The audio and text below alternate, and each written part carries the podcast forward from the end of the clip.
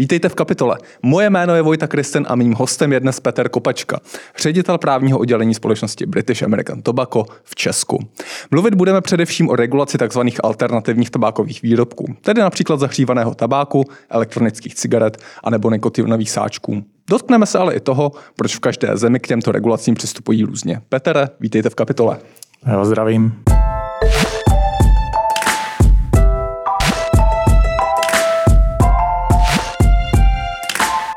První otázka, kdy British American Tobacco přestane vyrábět klasické cigarety? British American Tobacco má velmi novou ambici z posledního měsíce, která se jmenuje globálně Smoke Free Future. A je to o tom, že se vlastně jednalo o pilotní projekt Velké Británii, kdy se ukázalo, že tato ambice obecně spojená s vládními ambicemi snižování prevalence kouření velmi souzní s naším eh, Better Tomorrow eh, motivem a strategií. A díky tomu eh, cílíme na to, abychom snížili počet uživatelů cigaret ve Velké Británii pod 5% do roku 2030, ve Walesu taky, Skotsko 4 roky později. Hmm. A má to celoevropský přesah nebo celoevropskou ambici, po případě i celosvětovou ambici. Mluvíte o Smoke Free Future, předpokládám, že to se nevztahuje jenom na Velkou Británii. Přesně tak, tato ambice byla vyjadřena teďka na podzim eh, na Velkou Británii a tak jako každý rok eh, s přelomem roku očekáváme, že tenhle ten globální, tenhle ten cíl se stane globálním právě díky tomu, eh, že je to velmi zajímavá, možná až bohulibá činnost, hmm. která je fakt ve spojení se všema ostatníma aktivita, které děláme, které děláme a to jsou to je právě ten přechod a ten fokus na nový, nový kategorie nikotinových výrobků. A vy osobně vidíte tu budoucnost tabákové cigaretové společnosti, když takhle řeknu, British American Tobacco, která přestane vyrábět ty cigarety, potenciálně třeba v budoucnu i ten tabák samotný. Jsem rád, že to zmiňujete, protože my už nejsme British American Tobacco, ale z BAT, kvůli tomu, aby ten tabák nebyl ve značce, což samo o sobě bylo trochu zavádějící, protože skutečně naše zaměření na ty cigarety je, neřeknu úplně marginální, ale je mnohem nižší než kdykoliv předtím. A určitě platí, že nejsme tabáková společnost. Ten trend bude pokračovat, ten trend, zaměření na ty cigarety? Ten trend rozhodně bude pokračovat, bude pokračovat globálně, samozřejmě někde to bude trvat kratší dobu, někde díl, ale to zaměření na cigarety je ve většině eh, trhů na světě prakticky v takové udržovací fázi, hmm. kdy do těch cigaret ani do jejich vývoje, rozhodně ne do jejich marketingu, tam se neinvestuje. Investuje se do nových kategorií a investuje se do výzkumu spojeného s právě se snižováním rizik těchto těch nových kategorií. Je, je tady špatný ten pohled, který mám možná zafixovaný eh, z nějakého textu, který jsem k tomu dřív připravoval, kdy v zásadě ty velké tabákové společnosti eh, na tom západě, na tom globálním západě Evropa, Spojené státy, Austrálie a tak dál, v zásadě eh, preferují ten přístup alternativních výrobků, kdežto v některých nastupujících, rozvíjejících se regionech, například v Ázii, stále, stále trvá, trvá ta dominance těch klasických cigaret? Z pohledu regulátora myslíte? Z pohledu vašeho přístupu. Z pohledu našeho přístupu ten přístup je určitě globální. To znamená, cigarety, cigarety v zásadě škrtáte všude. To znamená zaměření na cigarety, technologický, uživatelský nebo jakýkoliv investiční rozvoj cigaretového průmyslu je určitě upozaděn. Hmm. Vy jste zmínil, zmínil tu Smoke Free Future uh, společnosti BAT. Uh, Evropa, Evropa, Evropská komise nebo Evropská unie má vlastní iniciativu Smoke Free Future, kde vlastně k roku 2040, pokud se nepletu, tak chce, tak chce vychovat beztabákovou generaci v úvozovkách, což znamená podíl populace, která užívá klasické cigarety pod 5%. Věříte, že se to povede, že, že v Evropě skutečně budeme mít beztavákovou generaci, kde, kde, kde to kuřáctví v tom tradičním slova smyslu už bude v zásadě zcela potlačené? Věřím, že tato ambice může být reálná, ale proto, aby byla reálná, je potřeba úplně jiných kroků, než jaké Evropská unie nebo mnoho členských států činí. Právě je potřeba, aby se dívali kolem v Evropské unii a různě po světě, aby reflektovali trendy, eh, které právě vedou k tomu snižování, snižování počtu kuřáků, protože aktivní kroky, které Evropská unie podniká, jako třeba zákaz příchutí, jsou prakticky v přímém rozporu to s dosažením tu implementovanou směrnici, která v Česku, v Česku vstoupila v platnost. Co by teda z vašeho pohledu měla Evropská komise nebo Evropská unie, orgány Evropské unie dělat k tomu, aby jsme se k té beztobákové generaci pro, propracovali?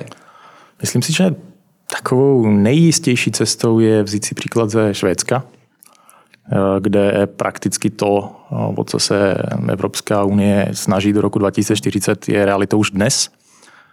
Je to nejnižší počet kuřáků, a je to zároveň eh, nejnižší počet výskytů rakoviny plic a je to všechno díky eh, nikotinovým sáčkům nebo eh, žvíkacímu orálnímu tabáku, hmm. které tam mají historii a které jsou tam ten takzvaný snus, pokud se nepletu. Tak, je to je typickou jednou z variant tohoto hmm. způsobu užívání. Hmm. To znamená, co Evropská komise by měla propagovat, propagovat ten švédský přístup, měla by propagovat nikotinové sáčky? Nebo... Evropská komise by měla Hm, to je otázka, protože snus eh, víceméně je zakázaný kromě eh, severských států, ale i moderní alternativy, jako když se podíváte na nikotinové sáčky bez obsahu tabáku, tak by určitě měli mít celoevropský regulační rámec. My ho teďka už v České republice i na Slovensku máme, ale ten regulační rámec eh, vzniká tak nějak jako spontánně a často vzniká velmi restriktivně. A Evropská unie by měla nastavit eh, ten regulační rámec, který umožňuje nejen přechod kuřáků k alternativám, protože užívání nikotinu nemá šanci vymizet, si myslím osobně, ale umožňuje taky vlastně setrvání u těch alternativ. To znamená, zajištění a zachování nějakého uživatelského komfortu a zážitku z toho způsobu užívání nikotinu, který je mnohem méně rizikový a škodlivý. Jinými slovy, neházet kuřákům, kteří přecházejí na alternativy klacky pod nohy, ale ten zážitek jim udělat asi co nejpříjemnější. Sám bych to líp neřekl. Uh, on to řekl v Londýně na jedné, na jedné shodou okolností v Londýně na jedné marketingové kon- konferenci jeden Eh, jeden guru marketingu, eh, jehož jméno jsem samozřejmě zapomněl teď, ale, ale ta myšlenka mi utkvěla v hlavě. Sám to byl, sám to byl velice těžký kuřák a následně pro britskou vládu přesně pracoval v tomto smyslu. A výsledek je právě ta, ta, ta beztabáková generace 2030. 40. 2030 pro Británii a 2040 pro Evropu. Um, z pohledu, z pohledu BAT, eh, vy samozřejmě tady máte nějaké portfolio, portfolio těch alternativních produktů. Eh, jak vnímáte ten zájem Čechů o tyto produkty? Které ty alternativní produkty jsou nejpopulárnější dneska? Já jsem velmi rád za českou společnost, protože česká společnost, přestože v některých ohledech je docela konzervativní, tak v ohledech eh, nějakého přijetí eh, nových technologií obecně, nových trendů, je celkem otevřená a rychlá. To, co my vidíme, tak je růst prakticky na všech frontách. Vidíme růst eh, v zahřívaném tabáku nebo v zahřívaných nikotinových výrobcích, vidíme růst u elektronických cigaret a vidíme růst i u nikotinových sáčků. Kde je ten růst nejsilnější? Aktuálně byl nejsilnější v posledních cirka dvou letech u elektronických cigaret. Hmm. Předtím byl relativně rychlej až skokový nárůst eh, nikotinových sáčků, který byl ale relativně krátkou dobu a předtím dlouhou dobu byl velký přesun kuřáků k zahřívanému tabáku. Hmm. Já se možná ještě trochu oklikou vrátím, vrátím k tomu, co jste poradil Evropské komise, nebo k tomu, k tomu cíli beztabákové generace v roce 20, 2040. A když jsem se nad tím zamýšlel, tak v zásadě mi přišlo, hrozně zvláštní, že společně se zdravotnickými nebo farmaceutickými organizacemi, které, které, které mají vlastní náhradní nikotinovou terapii, jsou to ty známé, známé například Nikoreta a tak dál, tak v zásadě je to velice podobný produkt, který však je zatížen mnohem většími restrikcemi, než je u těch, u těch farmaceutických výrobků. Dělají to dobře. mají silnější lobbying než vy? Nebo pro, proč v zásadě pro velice podobný výrobek tady jsou dvě naprosto odlišné regulace a dva odlišné přístupy regulatorních dohledových orgánů? Ten klíčový důvod z pohledu regulátora je, že nikotinové náplasti a nikotinové žvíkačky jsou profilovány a prezentovány jako prostředek odvykání kouření. A my nenabízíme prostředky k odvykání kouření, my nabízíme alternativy, ale ukazuje se, že právě pro to snížení skutečně toho veřejného dopadu na zdraví jednotlivce i na veřejné zdraví. Tyhle ty produkty nejsou až tak efektivní a naopak ty naše produkty díky tomu, jak podstatně snižují ty dopady, tak eh, a díky tomu, že ty lidi u nich zůstávají a můžou si vybrat, je to mnohem lehčí, protože ten rituál je jiný a všechno. Můžou si vybrat, jak moc a jakou intenzitu chtějí užívat, tak díky tomu ten dopad je mnohem lepší. Ale Jinými slovy, regulator... máte výraznější dopad na zdraví kuřáků než, než ty náhradní nikotinové terapie, chápu vás správně?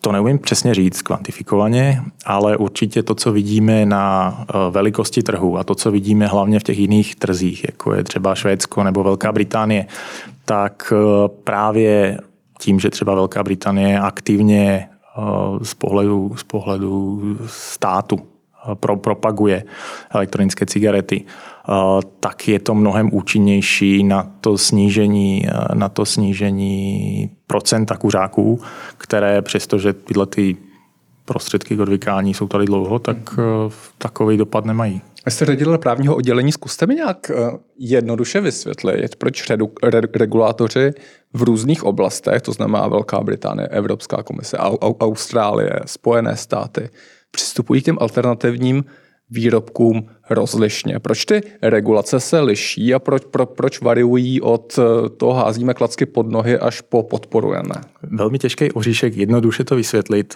Je to dáno skutečně zejména specifiky těch jednotlivých států.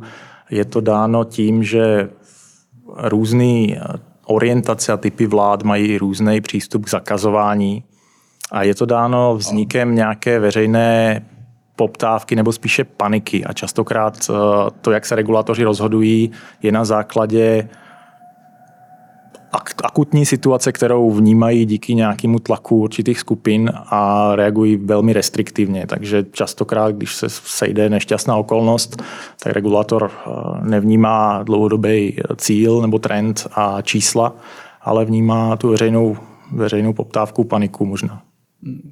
Jinými slovy říkáte, že regulátoři se nerozhodují na základě tvrdých dat, faktů, vědeckého poznání?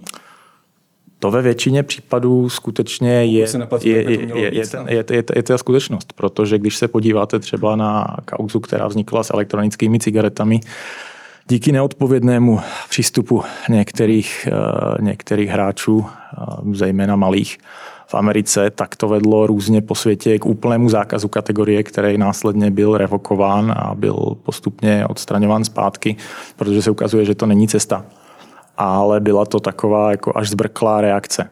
A u nás můžeme vidět taky reakci, která není v souladu ani s vládním prohlášením, ani v souladu s eh, cíly a akčním programem, co se týče poslední úpravy nejen zdanění, ale omezení marketingových svobod pro nové kategorie produktů. Hmm.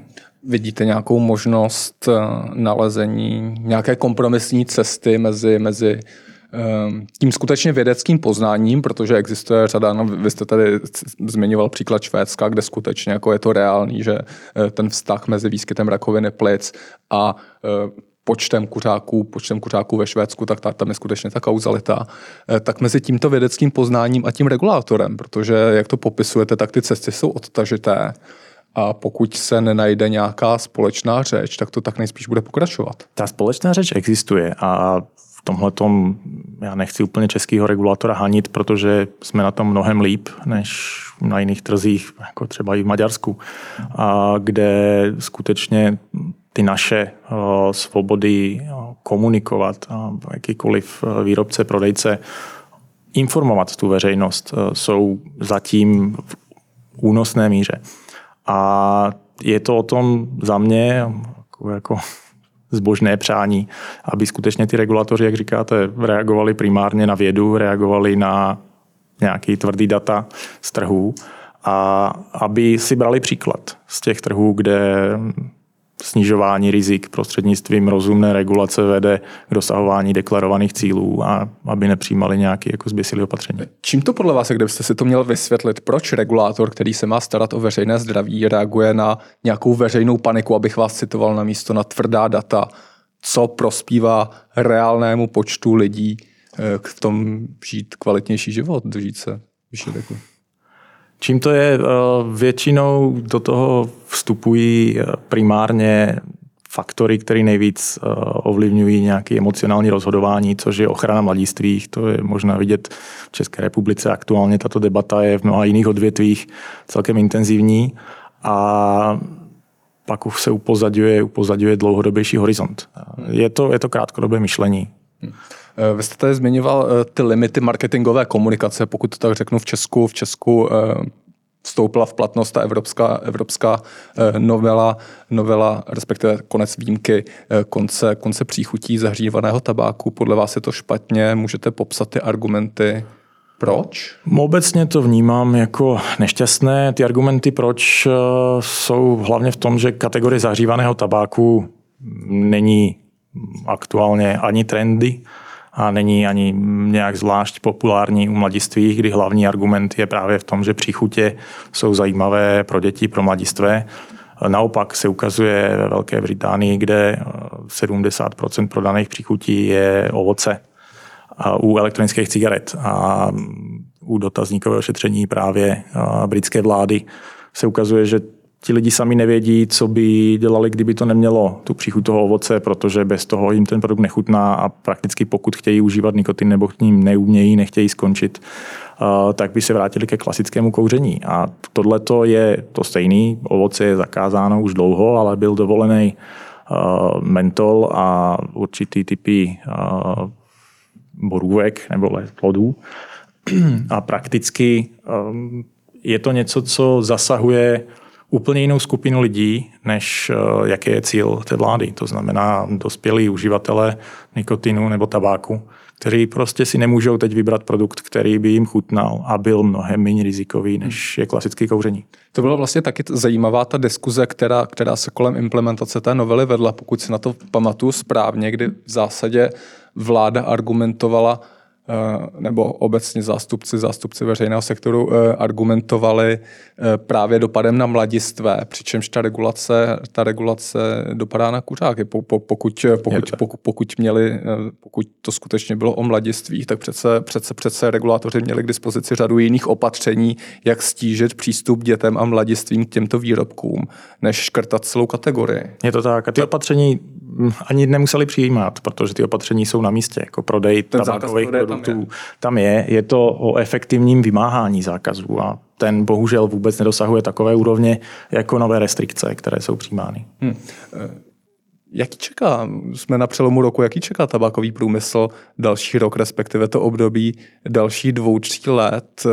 Vy díváte se na to spíš optimisticky nebo pesimisticky? Jaký, jak, jak, jak, mě zajímá, jak, jaký budou ty hlavní výzvy pro vás, pro vás v dalších dvou, třech letech. se na to optimisticky z toho pohledu, že věřím, že díky tomu, kolik investujeme do inovací a jak moc přicházíme neustále s produkty, které uspokojují spotřebitelské potřeby, je to fakt přes 300 milionů liber ročně investice do R&D v nových výzkumu. produktech, výzkumu, přesně tak.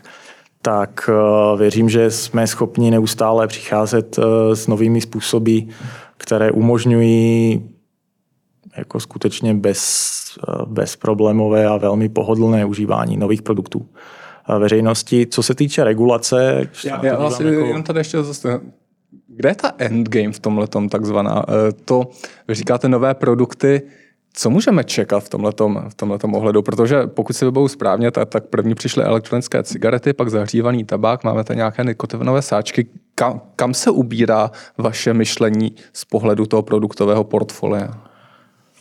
My nemáme úplně endgame, my jsme soustředění na eh, spotřebitele a uspokojování jeho potřeb. To znamená, dospělý uživatel nikotinu nebo kuřák má nějaké potřeby a tam, kde se budou ubírat jeho potřeby, tam se budeme ubírat my s vývojem našich nových produktů.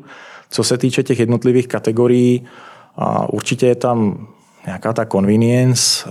Je to o tom, aby ty produkty byly e, co nejméně rizikové, k čemuž hm, zaměstnáváme více než 1500 e, vědců a inženýrů.